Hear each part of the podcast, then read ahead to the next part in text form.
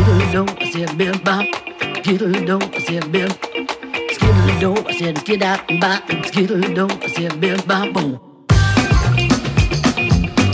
This is the Freshman 15.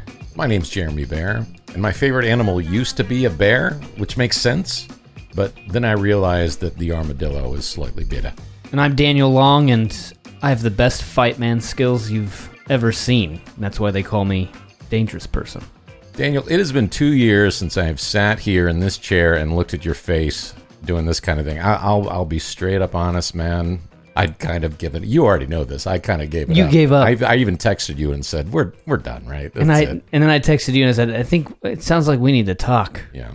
And we did. it's not cool and i'm not trying to make a joke out of it it's not cool that we took a couple we, we were we were three episodes in to uh, our third season and then we just kind of fell off the map and that's awful and of course you know you you've already heard by now our judd apatow episode that was recorded a couple of years ago but this is our first new new new one The first new, new, new one recording in your studio. that's right That I don't know. uh, Did we talk about this? That you that we that you built yeah legit for this? That's right. I built.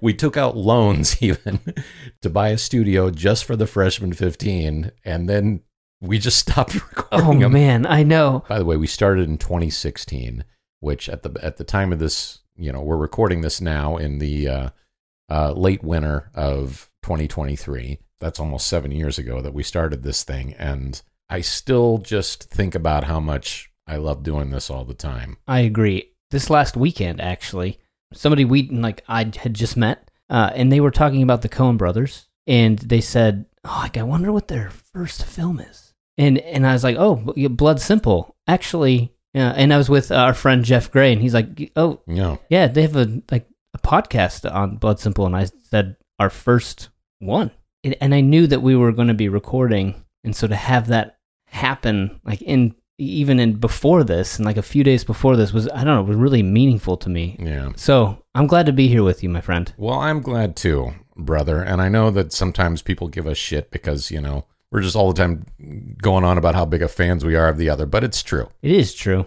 But you know what? We're not the only ones. And and I will say that even though we've been lax, we kept up with the freaking Oscar specials, man. Yeah, we did. We had, I mean, what a great episode conversation that was with, of course, our friend Jeff Jensen. And always one of the great things about this year, you put it out there and then people interact with it. That's the best thing. It is in real time. In fact, you know, I, I'd be remiss if I didn't mention a few people that gave us comments and stuff, mostly on social media. A couple people even sent me their own lists and stuff like that of how they would rank things, which is great. Oh my gosh. Longtime listener, John Schweitzer, great episode, guys. Wouldn't be a proper Oscar season without getting to hear your erudite assessments. Thank you, John. Tim McMahon says Top Gun 2, The Legend of Curly's Gold, was the extra piece of value I didn't expect to get out of this. You're welcome, Tim. that one was for you.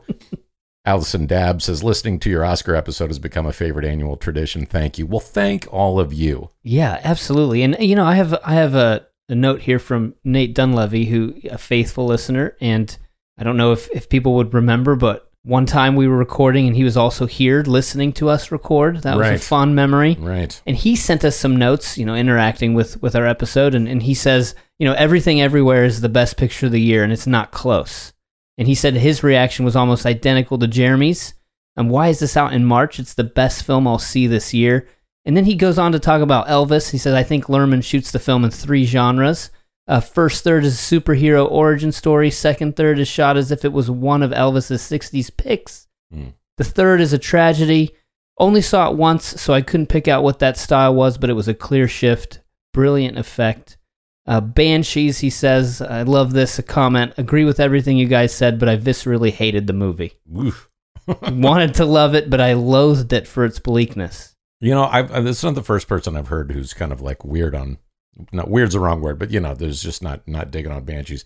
I loved it. I think it's a masterpiece. Yeah, I'm up. I still, I still, yeah, I, I, I loved it too. And that the bleakness was really, I guess I see that, but I also I see more. But what, what I, I guess the point of even reading these notes is that people are interacting with we, what we've said, and it becomes this ongoing conversation Yeah, man. that is, of course, um, so wonderful. He ends his note Nate does by saying, I miss you guys. Mm. Please come back. Thank you, Nate. And here we are, Nate. Yeah. By the way, uh, stop if you're in Southern California. Stop by again. We'd love to have you.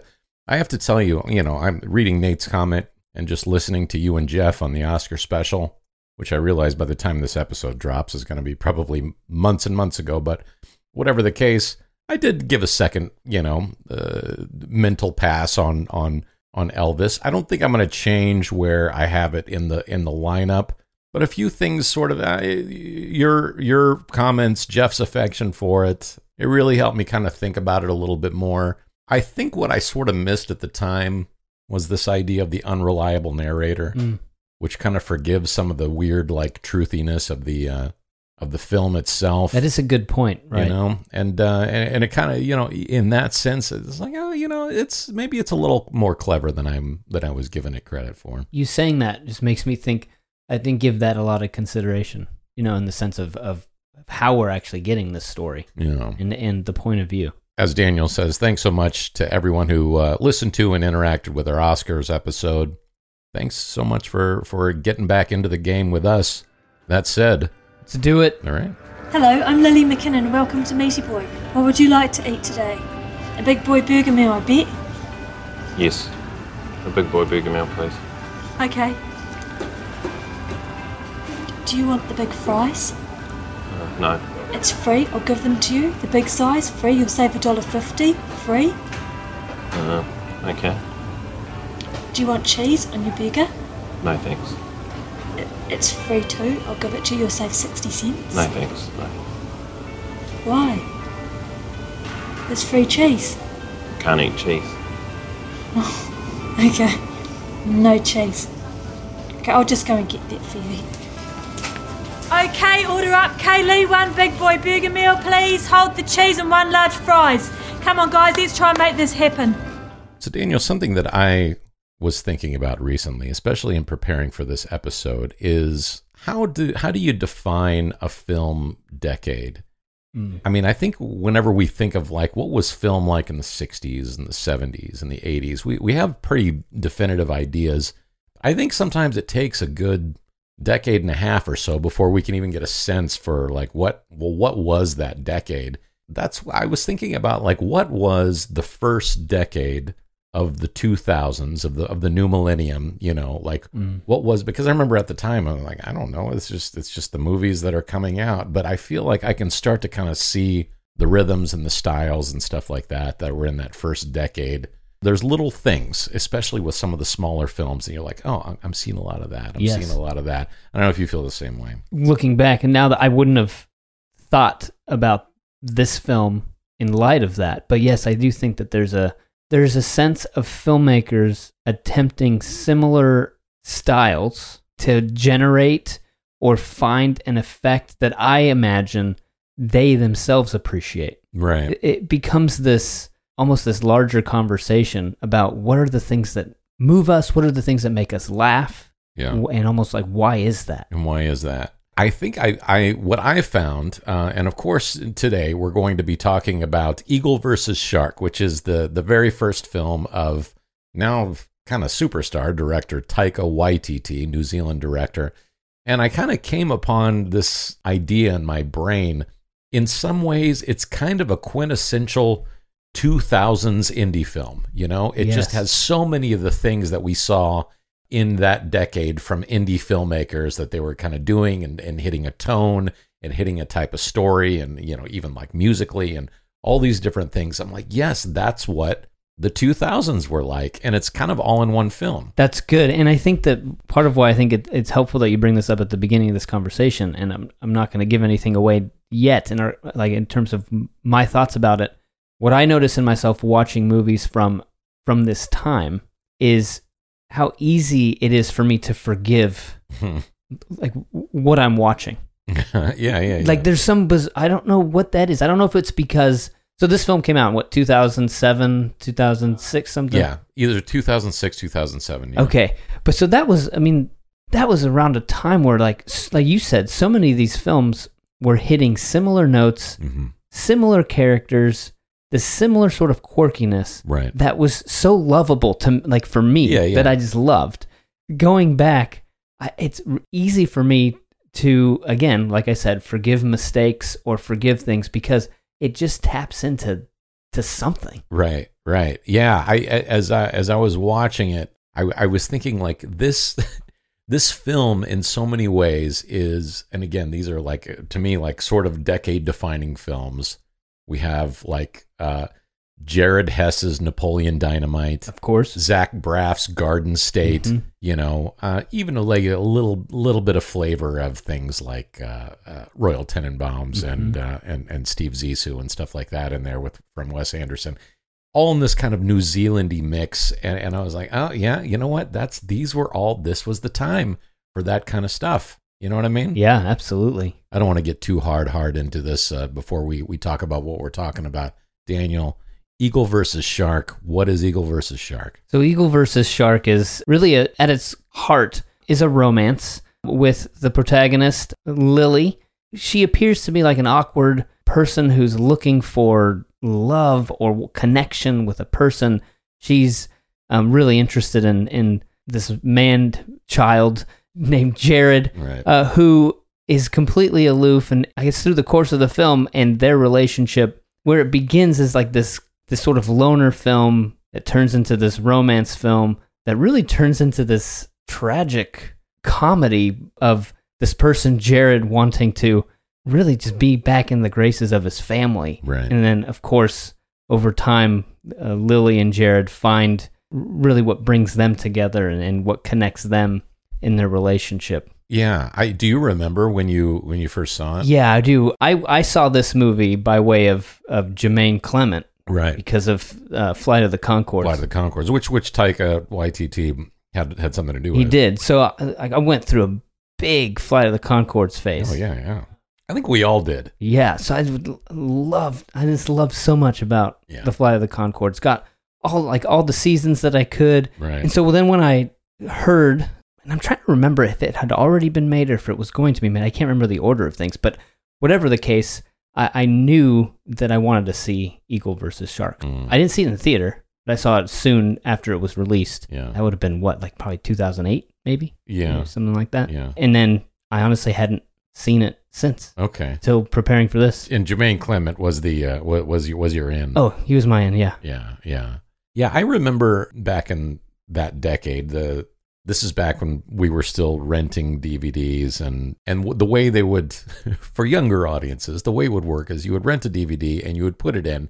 You would skip past all the stuff that you don't care about to get Right. to the DVD menu. But they programmed these freaking DVDs in such a way so that there's certain things that they didn't let you skip Yeah, you couldn't skip it. It's like it was locked. Yeah. And one of the things, and this was probably fiscally clever of them to do this, uh, was previews for other movies that were on, you know, from the same studio. And I remember, I don't remember what we rented, but I remember there was a trailer for Eagle versus Shark in Oh, one of these non skippable DVD sections. And I remember there was just a couple of things that stood out to me in this trailer. I don't think I had seen Flight of the Conchords uh, Okay. when, uh, when I saw this, but uh, I remember just laughing so hard at the part of the movie, which is in the trailer, where Jared, played by Jermaine Clement, you know, of course, there's a major plot point is he's going back to his hometown to fight the bully that bullied him, and he he he, he calls him on the phone to to tell him like, you know, we're, we're gonna have a we're gonna have a rumble here. The bully's dad answers the phone, and he says, "Let him know that justice is waiting for him." Uh, sorry, hi, is Eric there, please? No, he's not back till later tonight. Okay, you want to leave a message for him? Uh, yes.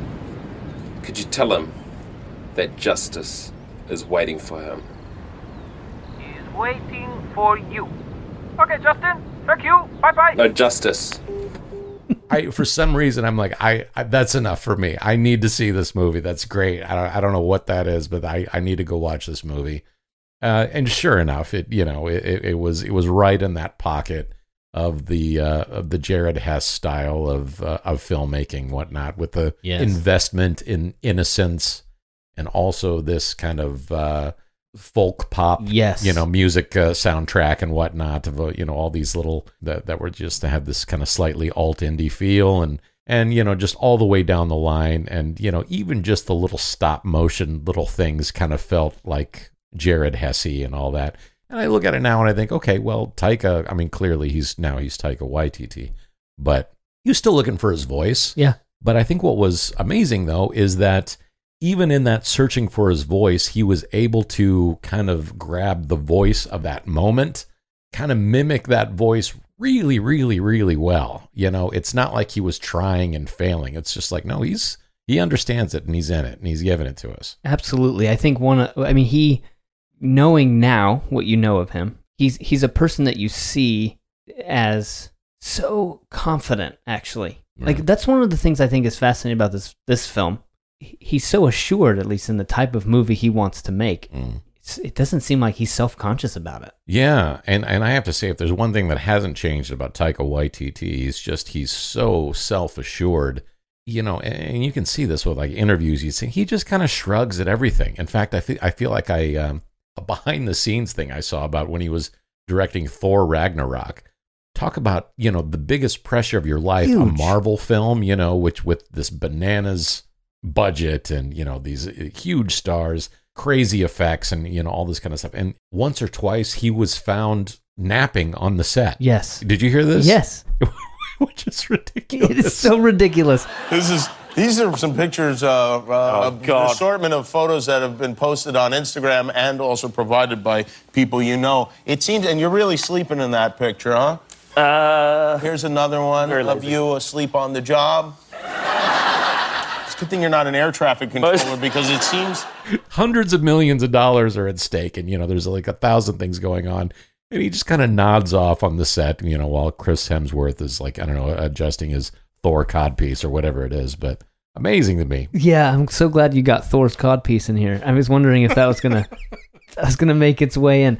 To your point about him sleeping, so he, you know, part of the way this movie got developed is he wrote and directed a short film right that then went to the Oscars. right right And I heard him tell the story about how when that was happening, he and, and all the people who made it had decided that when the cam when their when their film is announced as one of the nominees and the camera was going to be scanning them in the audience, right they were all going to be acting like they were sleeping, right?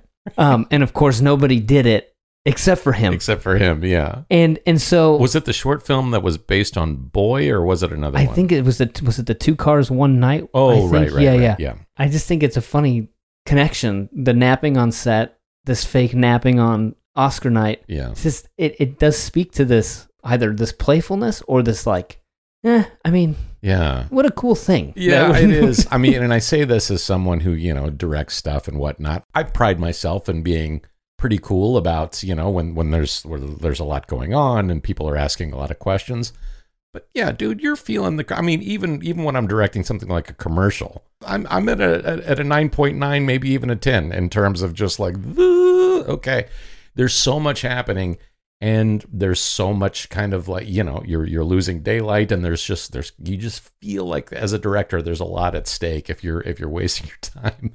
And I see like and I hear these stories about Taika, and I'm like, oh, I kind of want to be that, you Yeah. know. But on the other hand, I know that if my version of that would not go well, so I, it Right. might be a real unique thing that he's got going on vibe wise. But it does seem like it's helped him in his creative process. Yeah. I, I think so. After that uh, short film, he'd written a script that was somehow chosen to be developed at Sundance, Mhm. and I think it was out of that that Eagle vs. Shark came to be. And so this, I don't want to say lackadaisical because it's not that. There's just this sense of, I guess, self assuredness, which we already said, this confidence, but maybe this idea of this is just all great. Like, look what we get to do. Like, this is pretty Mm. remarkable, right? And like that sense, I think allows him to make these these types of films that are both playful, but then also really sincere. Yeah, I'll come clean. I'm I'm a fan of Taika Waititi. I I think he's great. I love his whole vibe.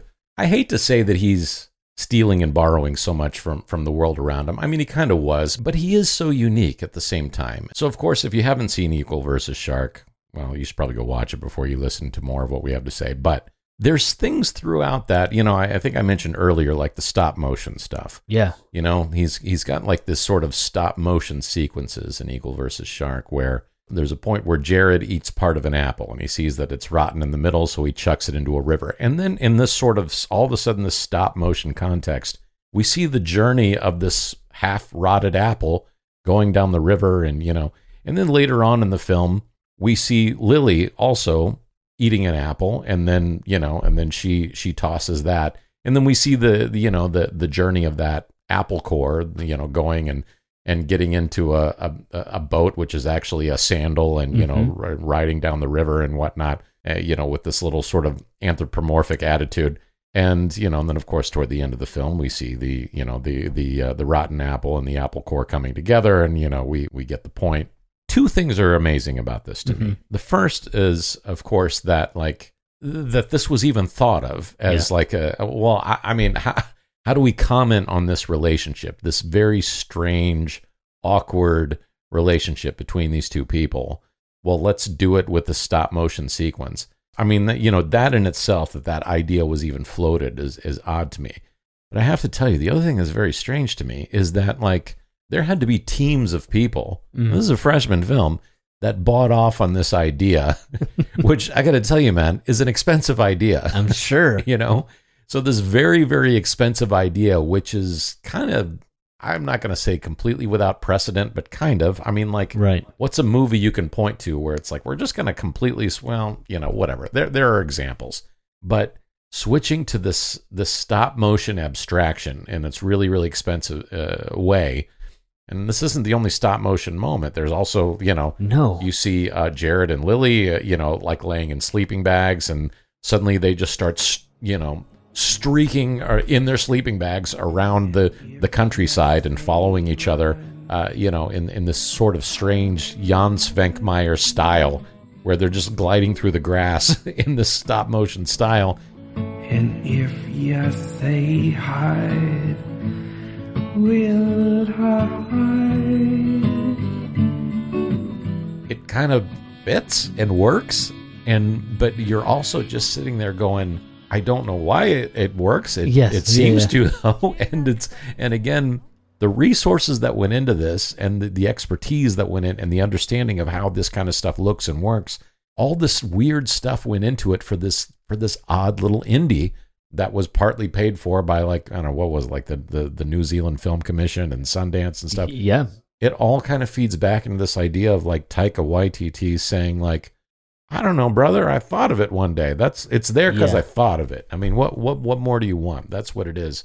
Quintessential artist freshman film hubris, and yet that's pretty cool. It is pretty cool. And he keeps doing it. Mm, Maybe not in the same way or in the same style, but he, I do think he keeps making these types of choices that are, I think, on the face of it, are insane. yeah, Well, like making the type of Thor films that he's made right. in the way that he's made them, making a film about. Uh, by the way, uh, let me stop you real quick. So you have seen his Thor films? I've seen one of his Thor films. You saw the Ragnarok. Uh, of sure course I saw the Ragnarok. You didn't see the one yeah. that everybody seems to hate. So yeah, I'm um, sorry. I, just, I, I had to get the, get that out of the I way. know. I I was ready for that. I was ready to talk. I, I was like, "Ah, I don't really want to. Yeah, but So you, you, you swallowed your pride enough to watch Thor Ragnarok. yes. But the choices that he makes, it would they would be hard to to say yes to. I would Mhm. imagine. Yeah. I mean, I, I'm curious. I guess we to have this conversation about Eagle versus Shark is do they work or in what ways do they work? It being a freshman film, that he seems able to both think of these ideas and then say yes, why not? Right. I'm just so amazed by that. Yeah. I mean, he has he has a very specific aesthetic, and maybe this is the best place to talk about like what what what are the things Yeah, that we saw it. here in Eagle versus Shark that he carries throughout. The biggest and most obvious is all of his films are hilarious. hmm I think to a film, they're all just really, really, really funny. I don't know. Have we even mentioned this? Yes, this is still, of course, the second of our of our comedy block hmm is Taika Waititi. Yeah. Easy choice to make because you know he's just he's a hilarious filmmaker. But none of his films exist only for comedy. Yes. We can't skip over that because there's sort of this not just a big heartedness. There's this genuine affection for the subjects and I think uh, affection for the world around him that he has. Yeah. I mean, there was something, and again, this is getting back into the, you know, what was the defining aesthetic of the of the of the double O's, and a lot of it was you, you saw a lot of movies that had that sort of just kind of blue sky, naive quality, where you know that the the filmmakers and the screenwriters, and you know what you you know they're not as naive as the films that they're writing, but for some reason in that moment, maybe this is partly a, like a post 9/11 thing Interesting. we just really we really needed that in our lives for a while where we just like we we needed to feel we needed to be naive and we needed to be big-eyed about the future and and relationships and love there's a taika-ness to to all of that where he's just he, he you get the sense that he's smart and he's making all these really interesting choices i do kind of feel like you know and not just here all the way on through jojo rabbit and Mhm. and hunt for the Wilderpeople boy certainly uh, really in all his films there's just this kind of like wide-eyedness i mean even what we do in the shadows which is just about you know vampires and and sucking blood and whatnot there's just this kind of like a oh yes, I think that's right. kind of quality to it and he, he's he's he's never lost it Stu is great. We really like him. At first, I wanted to kill him, but now I'm glad I spent the time to get to know him. Yeah, of course, he looks delicious with his big red cheeks, but we've all got an agreement that we're not going to eat Stu, right? Right. The guys upstairs, they, they're loving him. It's, at the start, they were a bit, oh, who's this human you bring into the house? But it took them literally two minutes, and they like him more than they like me, I reckon. Yeah, I think that, that that's something that I'm most interested in about Taika is his like framework of life. You know, life is is funny and mostly because like the specificity of a person. It's not like the gags are funny. It's like what's so funny about what he does is about who the people are. Like it's their idiosyncrasies that, Yeah. that really become part of the humor and you're not actually la- like yeah, I found myself like really trying to interrogate this when I was watching Eagle vs. Shark. Like, am I laughing at Jared? Is he just somebody that, that has been made so that I can like laugh at him? Yeah. Or is there just something about Jared that I can also identify with and like there's this awkwardness that because he is kind of there to break your heart as well yeah, absolutely that I get. And uh, Taika does that so beautifully. Have you listened to his TED Talk on creativity? no So he has a TED Talk on creativity. The way it's structured is so Taika, kind of awkward, little jokey, fits in there pieces of his life and what he wanted to. He wanted to either be a painter or a filmmaker or an actor. Like he didn't know what he wanted to do, and then he just decided movies sort of encompassed all of the things he enjoyed. Talks about his dad who was an artist and was it yeah he basically said like painted from the same hill most of his life, the same thing. oh wow which makes an appearance of course in eagle versus Shark. Yes, right. And so he and and then he starts to describe his own ideas or like world as wanting to see it from like different perspectives. Like that's why he's so interested in children, which of course shows up in in his movies. But then he makes this move toward the end, which is really about how amazing it is that we are alive. Mhm. Congratulations to all of us that we are here. Back home in New Zealand, we have this saying, um, tēnā koe. Okay, it's a Māori saying, tēnā koe, that's how you say hello. And what it literally means is, there you are. Okay, if you're saying it to a group of people, tēnā there you guys are. Okay, so the fact that we're here, that we're even on earth in the first place, I think that's success in itself. So, congratulations, everyone, on being here. And uh, I wish you all the best in your creative lives. And, um, and on that note, cheers, kia ora, kia ora, kia ora. what I happen to do is this, and it's no more remarkable than than you or I living. I mean, it's just that affirming of, of what it means to be living, and I just think that's uh, that's actually true in in his films. This this sense that I think we get that if you you like Taika for that reason, like Yeah. you laugh, you feel. There's a resonance, like oh yeah, I, I sort of resonate with what's being shared, and That, that's great. I like the fact that he's in all of his movies also. Yeah. I, I don't know what it is. I think from other filmmakers, uh, you know, there are times where like, okay, well, let's let's find where the the cameo is this time or something like that for Right, right. certain kind of like actor director type thing. I mean, he's great. First of all, he's he's just a really he's a really good actor. He's completely hilarious usually, and and it's he usually casts himself in a part that's there for comedy. Not as much in this film, Right. Of course, he he plays the uh, the the brother who committed suicide, you know. But he's in all these films, and for for some reason, it just it feels kind of right that he's part of it. You don't get the sense that it's out of like ego or something like that. You get the sense that just because he wants to and he loves it, and he he feels like he knows what that scene needs, and he and he's going to put that in it. he likes kids. Yeah. It seems like kids are in most, if not all, of his films. I he may have had more difficulty getting that in. I don't know, was that true in Thor Ragnarok? I'm not sure, but uh, certainly in Thor: Blood and Thunder, Mhm. Hunt for the Wilderpeople, Boy, Jojo Rabbit. This film, you know, there there's you know obviously the um, the, the the daughter is there. He just he loves having kids in his movies, and he loves like that camera that's focused in on that kid's expression and and something great that that kid is going to do. You okay? Thank God. I thought you were dead. No, it seems like I can never die. I'm gonna go home and see my mother. I need a cuddle. Nothing makes sense anymore. Yeah, I know. It's definitely not a good time to be a Nazi. I- to me, that's not just like oh, you know, uh, because you know Spielberg, he also loves kids. Yeah. This is really specific, though. This is a thing that to me, well, okay, I think Spielberg has his own reasons for being for for liking it, and that that kind of plays to the Spielberg aesthetic. Taika as well, but it's a different type of reason, a Mhm. different type of aesthetic, and I think it all kind of feeds into this just kind of big-heartedness that he capitalizes on.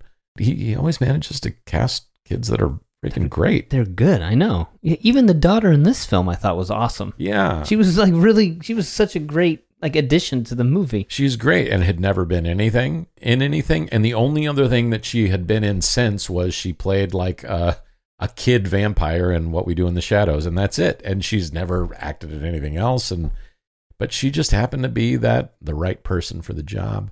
I wanted to ask you, so so the main characters, Jared and and Lily, this is a tough line to walk with Mhm. with writing these kind of characters. That it's it's very very easy for this to be like let's let's poke fun at these two idiots but the film never quite feels i mean maybe somewhat with jared the film never feels like it just fully devolves into let's just make fun of these people though but i, I wondered what what you thought No, I th- I think that that's one of the things I've been intrigued by in this film is I didn't feel that. Like even Lily seems yeah, no, Lily doesn't seem she's super awkward in the film. Mhm. And in a way that you feel like it's cringy, but what's so interesting to me is I'm not creeped out or cringed out by her, Mm-hmm. but it's more like, oh, I want I'm, I find myself rooting for her. Like, oh, I want it to work out for her. yeah And she's so great she is. I think she's so great. I guess she she had thought of this character and and was talking with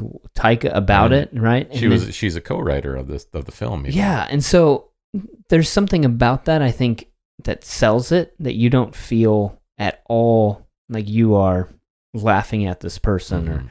one of the things I, I really appreciate I and I'd be curious to hear your thoughts on this and and at least this is part of my answer to your question uh, is how much interest there was in her face. There were Mhm. so many shots, right, that really focused in on her face, her reactions, even like some of the subtle things that she would do. I felt like with, you know, like either biting her lip or something. I don't know. There was something about that Yeah. that I felt drew me into her. I was part of of her story in, in a way. So, of course, the, the actor who plays Lily, her name is Lauren Taylor. Uh, she's credited as Lauren Horsley in the uh, in in the film. Um, I'm guessing maybe that's a maiden name or something, but her performance is astonishing. I, I love Jermaine Clement. I think he's awesome.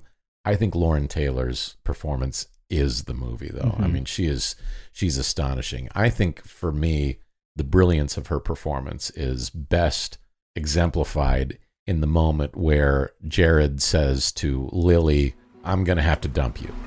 I have to dump you. Okay.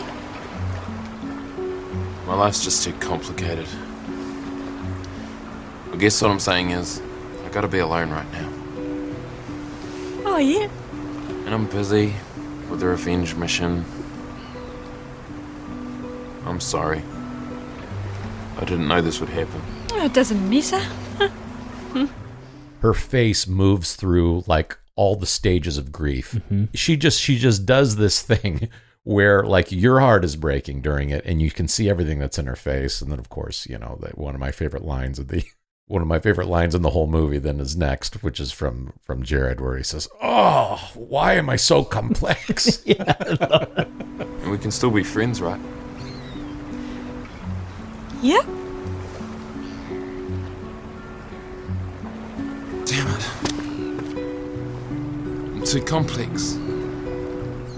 I love her, as in I love, love, love her, and and, and I'll I'll I'll cop to something that's kind of on the personal side when I first saw this movie, I just I, I remember being very drawn in by her performance and just the the whole movie, and I just liked it a lot. Since then, I have a Lily in my life now, and um, it's someone that I love very very very much, and I see Lily in this person, and it just my heart is full actually now watching this performance it, because it just seems all the more real and authentic and and every single thing. And i realize that so much of this is just played for laughs. And again that's part of what i love about it actually. And, and i'll be honest i have a lot of affection for this movie. Mm-hmm. i think it's great. But lily played by lauren taylor there's an authenticity to what she's doing there. It kind of gives me hope. It encourages me about uh, you know the real life Lily that I know, and I just I want to. And I realize that, that that all sounds very vague, but whatever. I think it was a very very well drawn character. I don't know if that's exactly what you were asking, but yeah, what I was asking about is what is it about yeah Lily and what's happening that allows us to be really pulled in in, into her story in a way in a mm-hmm. way that's that does I think uh, uh, authenticity is a good point. I think one of the things that you're what you said and I think it's really hard to convey this actually in as a character as an actress a person who has so much agency mm-hmm. but cannot control the world you know around them which is obviously us i mean that's like we have agency yeah. and yet we live in a world with people who make choices that we have to respond to and live with yeah. And there's something about Lily's character that you that rings true in that way. She tries to really do what she can do in order to to be with Jared, and she's so smart that she knows what it will take, which means like losing a losing a game. Losing a game. She's in control in so many points, but then this person that she found and won in a way is also making his own choices. Right that she's needing to respond to. I mean, ultimately, it, it comes back around. She ends up with a with a better Jared, yeah, right, by virtue of his own journey than she she would have had otherwise. I'm just like struck by her. I don't know by the way she played it. There's just some there's some sense of maturity there that is that is really profound to me as like a as just what it's what it's like to to be in relationship with people and and to really be committed to a person that is so complex. Yeah, but but also, but who shits on you, right? I mean, exactly that's, who shits on you. Yeah, it's yeah. it's it, and it's going to be a real world problem for the lilies of the world, and there's quite a few of them, fortunately and unfortunately. But the arc of the whole thing, there's so many funny and yet at the same time heartbreaking. That's one of the flavors of comedy, I think, of this of this millennium, you know, in a mm-hmm. way. And I think it was really, really starting to get mined in that first decade of the millennium where it's a complex laugh that they're giving you. Yes. It's not just like a, you know, this isn't just there for yucks and how many, you know, I think we were even talking about this before with uh the early Adam McKay movies where he's he's talking about like how many how many laughs can I get a minute and can we wedge a few more in? It's just not about that. It's like we want the laugh to be richer than just a laugh, you know, mm-hmm. and we want that laugh to mean something more, and we want we want you to maybe even struggle with the laugh a little bit, and you know, of course, there, there, there's the moment when Jared first asks Lily, "Well, you know, do you want to have sex? Yeah. Do you want to have sex?" Mm. Yep.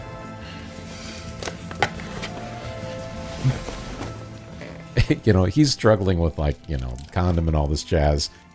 And she she keeps the upper half of her shark outfit yes, on the whole time. It's so good. But at the same time, there's this weird kind of like heartbreaking quality yes. to this to this kind of, you know, this this this love making and whatnot. And of course the whole thing finishes with him making this what seems at the moment a completely random phone call. So... Hello, is Eric there, please? Hello? You fucking dead, you fucking someone. Fuck.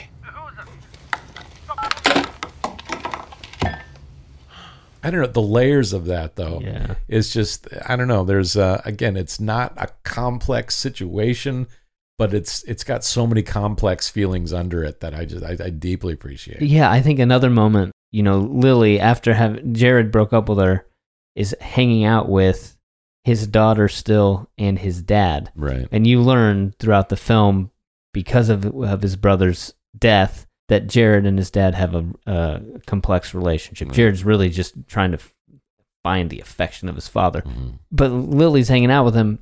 Oh, He's in a wheelchair, and so she's pushing him up this paved hill, and then she keeps going higher, and then you can see in the distance that there's an, another hill, and he's really adamant about I don't want to go up there, and you know, and you know that this is there's something it's been alluded to, but you're not quite sure what, but you know something has happened in this family, and it's a really serious moment. But he gets so angry that he stands up Right. from his wheelchair, Yeah. takes the wheelchair, moves it, and then just sits back down. Right. Like there's this this seriousness that's communicating something, but then this total laughable. Oh, okay. Yeah. like you don't know what to do with that. It's like this complex laugh, which I, I love. Yeah, I love those moments. It's yeah. Looking at all of Taika's stuff, the the arc of everything that he's done. I mean, you you you have a, a film like Eagle versus Shark, which is you know whatever. It's very charming and it's it's very very funny and all that. And I think on the surface, you look at something like Thor: Love and Thunder, which is this enormous movie, um, enormous budget, enormous effects, enormous everything. Um, and by the way, um, the central to the story is is a story about kids. What does that have in common with with Eagle versus Shark? What does Jojo Rabbit have in common, mm-hmm. and all this kind of stuff? And I, for me though, the through line is so strong though and obvious. Having watched, I I want to say pretty much all of his feature films. I think I don't know that I've missed any. Taika's mission in life is just I think it's clearer and clearer with every movie. I think it always comes back to that same thing, which is just love for humanity, love for the world, an embrace of the hilarity of everything around it. By the way, you know, I think I read a thing that said basically every New Zealand film that Taika has ever made has become the number one film in New Zealand. You Wow. know, uh, you know, including like Hunt for the Wilderpeople and you know just whatever his, his all of his New Zealand specific films. I, I think he's kind of looked at as sort of this treasure there. That's awesome. You know, I I mean, even into like his, you know, his TV stuff, like like the episodes that he's directed of like Flight of the Conchords, and Mhm. I mean, you want to talk about a prolific guy? I, he's he's done. He did an episode of The Mandalorian. Uh, he he's you know, there's discussions, and I know this is kind of in and out right now, so I don't know where it stands, but there's discussions about him helming a major Star Wars franchise feature film. Oh wow, I didn't know that. yeah, and- Reservation Dogs. He helped Reservation. right? Yeah, exactly. So many different things. It just seems like he's got his fingers in all these things that are all really cool and really popular, and he's just trusted all the way around. Underneath all of it is this bedrock of just kind of like funny good naturedness. Mhm. you know, I don't know. He, he likes he likes uh, he likes grabbing these same actors. I mean, you know, the Rachel House who plays uh, Nancy, which is uh, Jared's sister. You know, she's she's in you know one of the Thor movies and and whatnot. And you you just see he's he sticks with his people and he never tries too hard to hide the New New Zealand accent. right. Any any time, even with whether it's him or somebody else, it's always just kind of like it's always kind of right there. And I think I think that's just kind of part of it, where he's just like, well, come on, we're not gonna stop taking yourself so seriously. This is just this is where we're doing this for fun, aren't we? Yes, I know. Like in like what we do in the shadows, I never could quite figure out where he was from, like where his vampire was from. Yeah. any of them really. I mean, but I think that's part of like Even the- when he's Hitler, I was Yeah. having this discussion today with uh, with my daughter Chloe, and she was, you know, we, I was saying, yeah, we're going to do a Taika Waititi, and she said something about his German accent when he played Hitler. And I said, yeah, it was kind of a German accent. and she's like, really? You know, so you didn't think it was very good? I said, I think it's Germany by way of New Zealand, and There you go. basically everything he does is kind of by way of New Zealand. Mm-hmm. Poor Jojo. What's wrong, little man? Hi, Adolf. Want to tell me about that rabbit incident? What was all that about? They wanted me to kill it. I'm sorry. I couldn't. Don't worry about it. I couldn't care less. But now they call me a scared rabbit. Let them say whatever they want. People used to say a lot of nasty things about me. Oh, this guy's a lunatic. Oh, look at that psycho. He's gonna get us all killed. that when I think of Taika, I think that's the through line too. I think there's this sense of gratitude, uh, honestly, for living you have to take seriously the parts of life that are hard. Yeah. Any gratitude for life must include the grief Right. because you believe him in those moments and of like depth. It allows you, I think, the freedom to take his humor for what it is. Like you, Right. in a way, like you feel you feel safe with a Taika, and and you almost have this idea of what the film's gonna do. I mean, he's not like he's he does the his thing, like mm-hmm. right. Like I think in almost all of his movies, like he he has like all of these different beats. But part of why you feel okay to to laugh at the parts you're laughing at is because you know they're not gonna be for naught. I mean, they're Yeah, he's gonna do something yeah, with it, yeah. yeah. So I mean, this is yeah the block of comedy. I think that's one of the the things about comedy. You laugh in in a way that that is good to laugh, um, and rather than like oh you know like a kind of awkward laugh.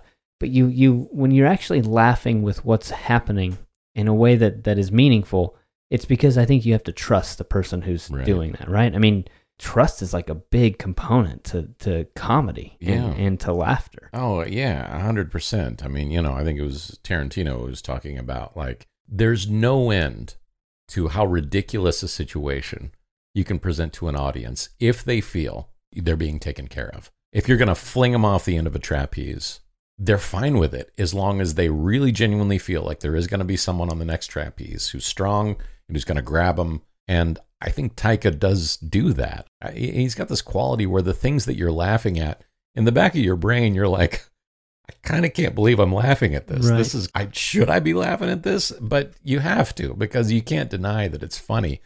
Should I really be laughing at this boy's relationship with Hitler? No, right. Is that is that appropriate?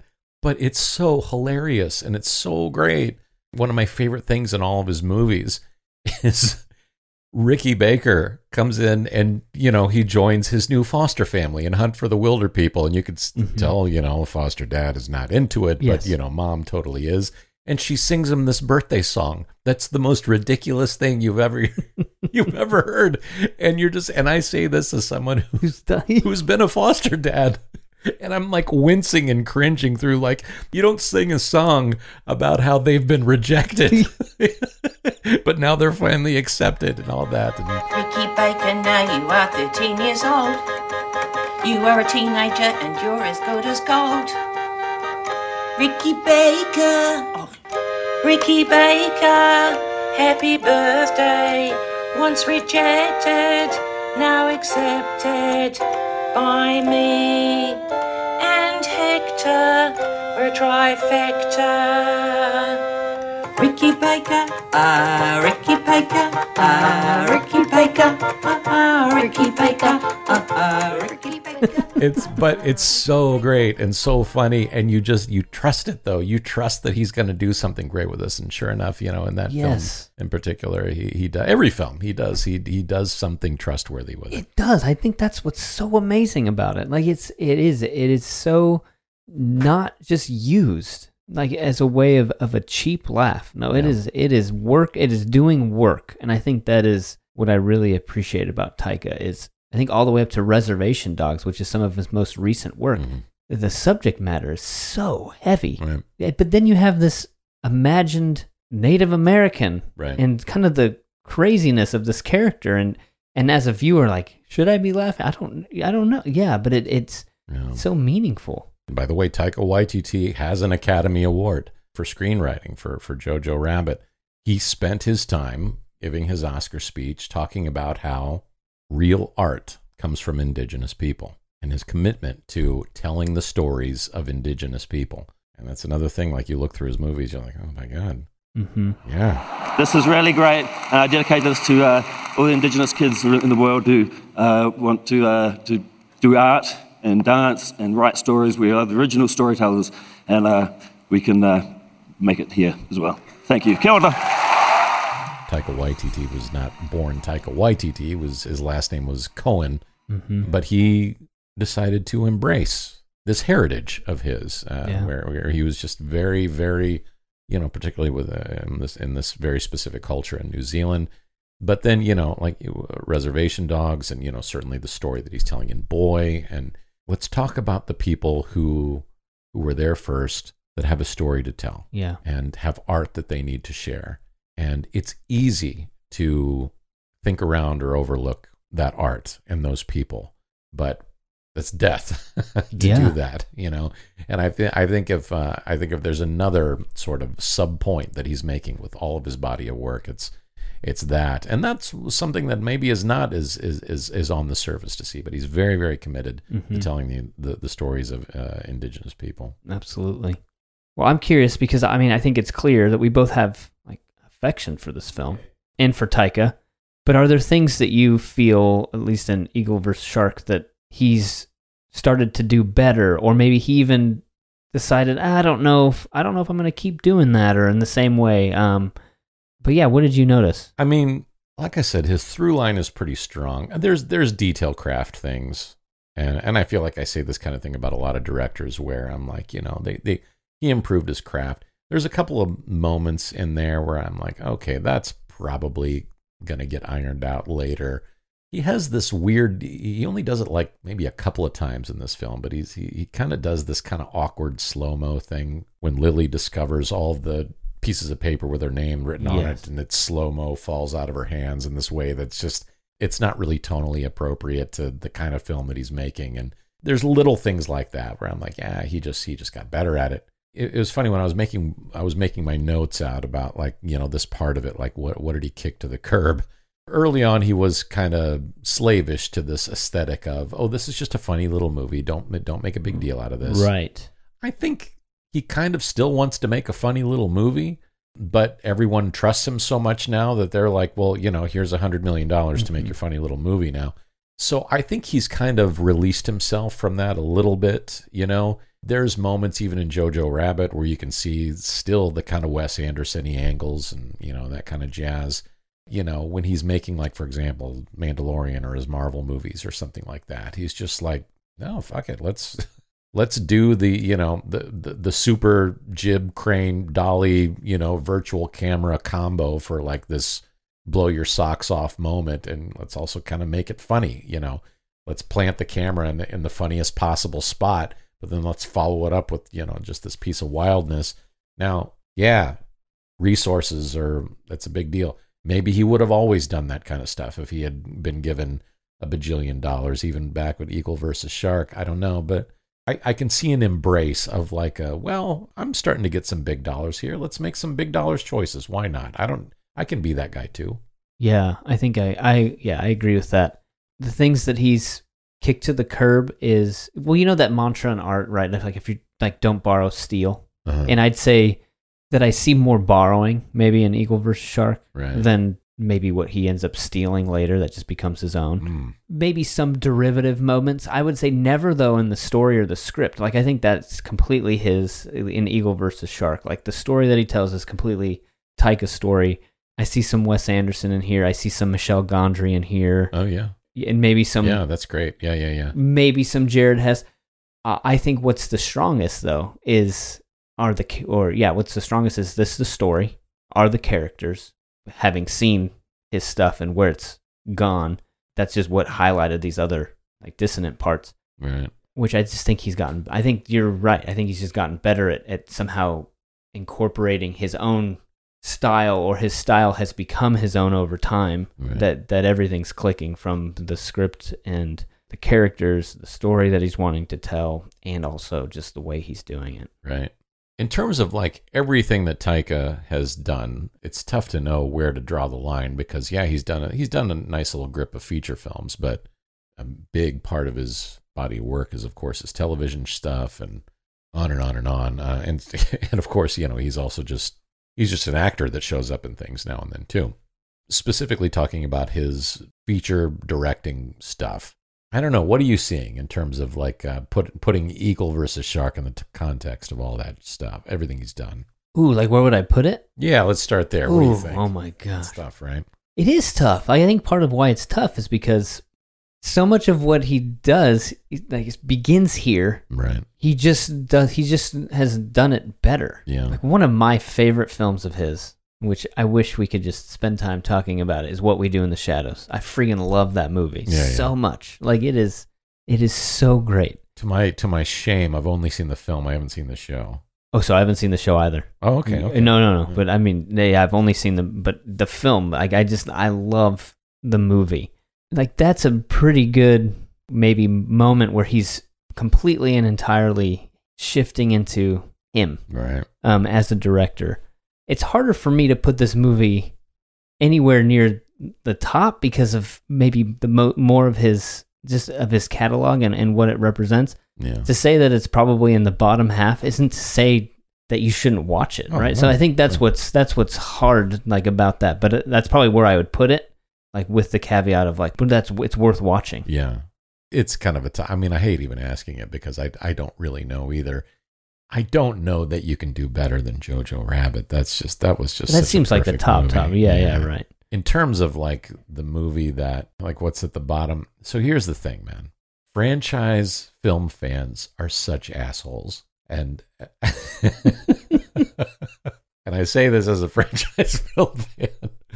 But I'm not as big an asshole as some people. Time will tell.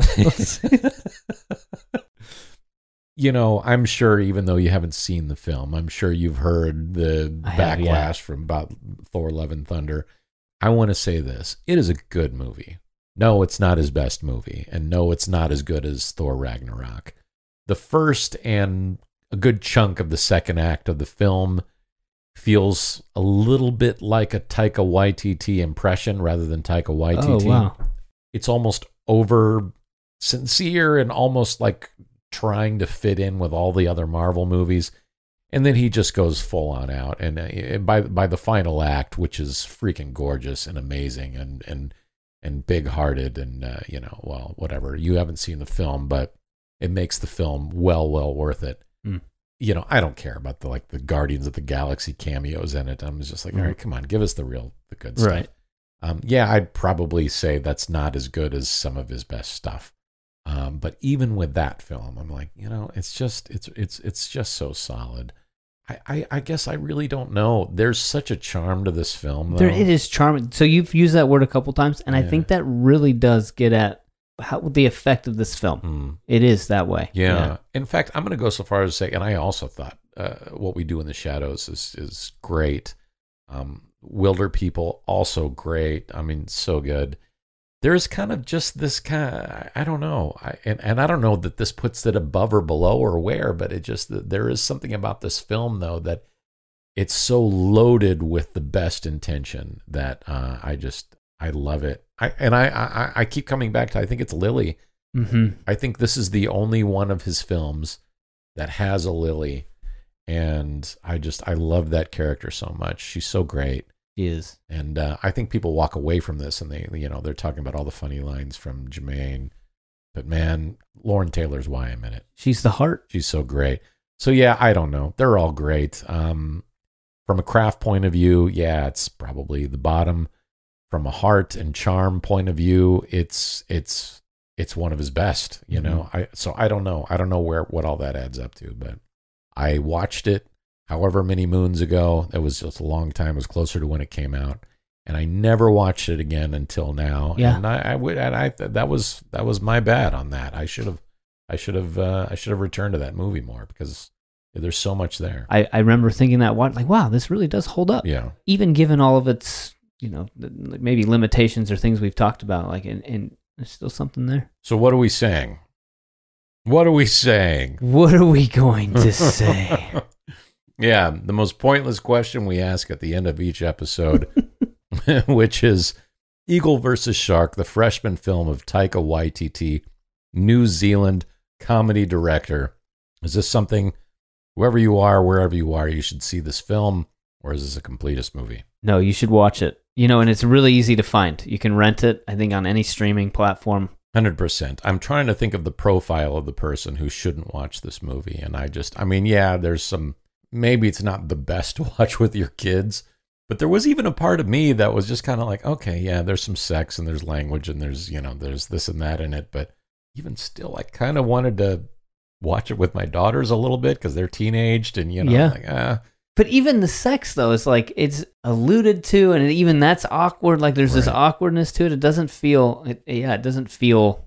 I don't know, like, oh, you know. Yeah. I don't know, man. I I say watch it if you haven't watched it. Um, you need to go check this out. You need to check out the whole body of work of Taika Waititi, which uh, top to bottom, he hasn't made a bad film. I agree with that. Thor, Love and Thunder included. If for no other reason, it's maybe the best use of Guns N' Roses I think I've ever heard in it. I can't wait to. I it's can't the wait entire to watch soundtrack, It. by the way. It's just track after track of Guns N' Roses. Oh, crazy! Yeah, it's great. That is pretty great. I do kind of want to watch that now. Yeah. Anyway, comedy block. That's two down. I'll tell you what. I needed it. It's a good. It's a gift. Yeah. Our listeners may not know you the way I know you. Uh oh. what is the? What are you gonna say? I don't. Maybe the listeners shouldn't know me the way that you know me. Well, no, because this is like I picture like sometimes you ever look at someone you you see their soul. Mm. You know what I mean? Yeah, like yeah. you're just like, and some people just have like this glowing soul, and other people just kind of have like an angry soul or something like that. You've got this glowing soul, but it's in the rain. You know what I Oh mean? it's it's like moving through the rain, and it's just it's it's it's kind of whole. It's it's it's a complex thing going on. I do resonate with Jared. Oh, why am I so complex? Why am I so complex? It is so good. but that's what I'm saying, man. And then that's why, and I, so I, I feel you. I know what you're saying. Like you, you, you need a movie like this. Yeah, you know, need it. You gotta have it. Mm-hmm. You gotta come in, get get dry off. You know, sometimes. Glowing soul needs just needs a towel. That's all. so towel off with eagle versus shark. Oh man, well. Another good one. I want to uh, thank the listeners for joining us again, and uh, hopefully uh, continue to hang on with us. Yeah, and you know, we again love to hear from you. We want this to be an ongoing conversation. We're of course in a comedy block. You know, are there comedy directors you want you want us to talk about? I don't know. But if you do, you you, you want to talk about this episode, you can email us um, at freshman15film at gmail.com. That's freshman15film at gmail.com.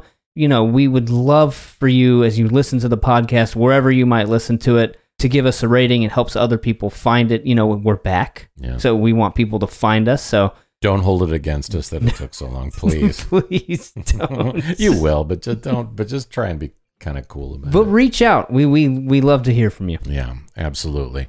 And I got to tell you, we got a good one coming next. Mm-hmm. We got a real good one, a real, real good one. Blazing Saddles. You know, Mel Brooks. I can see us No, doing uh, a Mel Brooks I episode. know, I, I can too, but I just imagine that's not what other people were thinking. Probably not, but man, oh man, that's uh, you want to talk about uh, a guy who made films that just would not be made today, man.